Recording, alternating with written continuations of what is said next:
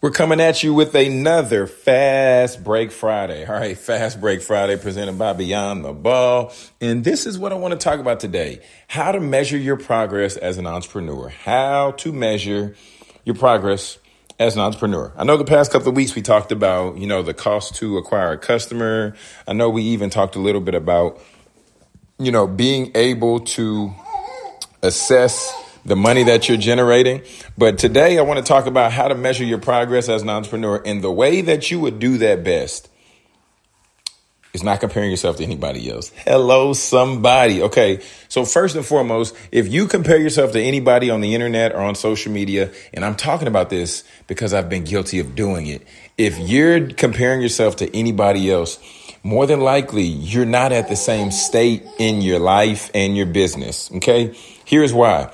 The people that we typically compare ourselves to, these are people who've been in the game for 10 years, 20 years, 15 years, and we might be on year five, maybe on year eight. So we're in a spot to where we're comparing ourselves to their success, but they may have more time invested. They may have more dollars invested.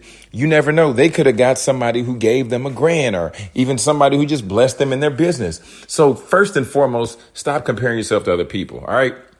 And I'm saying that because it's going to treat you well in the long run. The second area to be able to measure yourself and assess yourself as an entrepreneur is how is your exposure increasing or decreasing? If last year you were able to secure five speaking engagements as a speaker, right? But now this year you're able to get less speaking engagements, but somehow you made more money. Wait a minute. You did less speaking, but made more money. How does that even make sense? Well, it makes sense if you raise your price. You see what I'm saying? So we have to, we have to look at everything. So I would suggest you do it like this. I would suggest you get a spreadsheet. Okay. And on that spreadsheet, if you are a speaker, for instance, right? I go to the example of speaker. Well, I'm not, I'm not going to use speaker. I'll just use, let's say you have a cleaning business. Okay. Let's say you have a cleaning business and last year you did, you did five figures in cleaning, right? Let's say you did 50,000 in cleaning.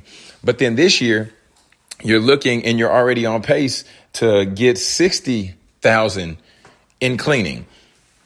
Now we need to go back and see we need to reverse engineer and say, what did we do? What are we doing this year that we didn't do last year? Right. And when we begin to assess those things, oh, we hired a few more people. So, okay, we, we should be making more money. Or, oh, we started putting money into our marketing efforts. So this is helping us increase our profit margin.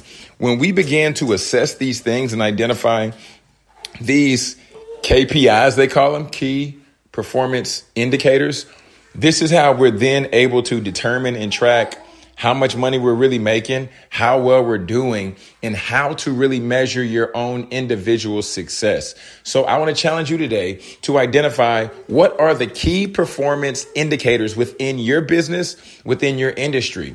Is it you be able to get subscriptions? Is it you being able to sell more products? Is it you getting on more stages? What do those KPIs look like for you and your business? And when you identify those, if you see that last year you only invested uh, five times into your KPI, this year you might want to consider investing 10 times. You might want to double down because when we begin to identify these things and we see what's working, that's how we're measuring our success. We see what's working.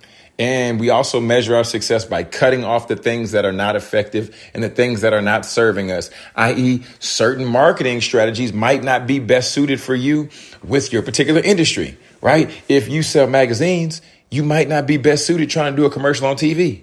You might not be best suited trying to do uh, advertising on YouTube right? But you would know better than me if that's your industry. So I challenge you today to see what's been working. I challenge you today to look at your numbers from what you did last year and then compare them to this year and then make the best decision going forward for your business. It's Jonathan Jones. This has been another Fast Break Friday presented by Beyond the Ball, where we give you hands on, tangible marketing strategies to help you elevate your life and business to the next level. If you want to sign up for our next free training, be sure to go to getpaidwithpodcasting.com and I'll meet you there.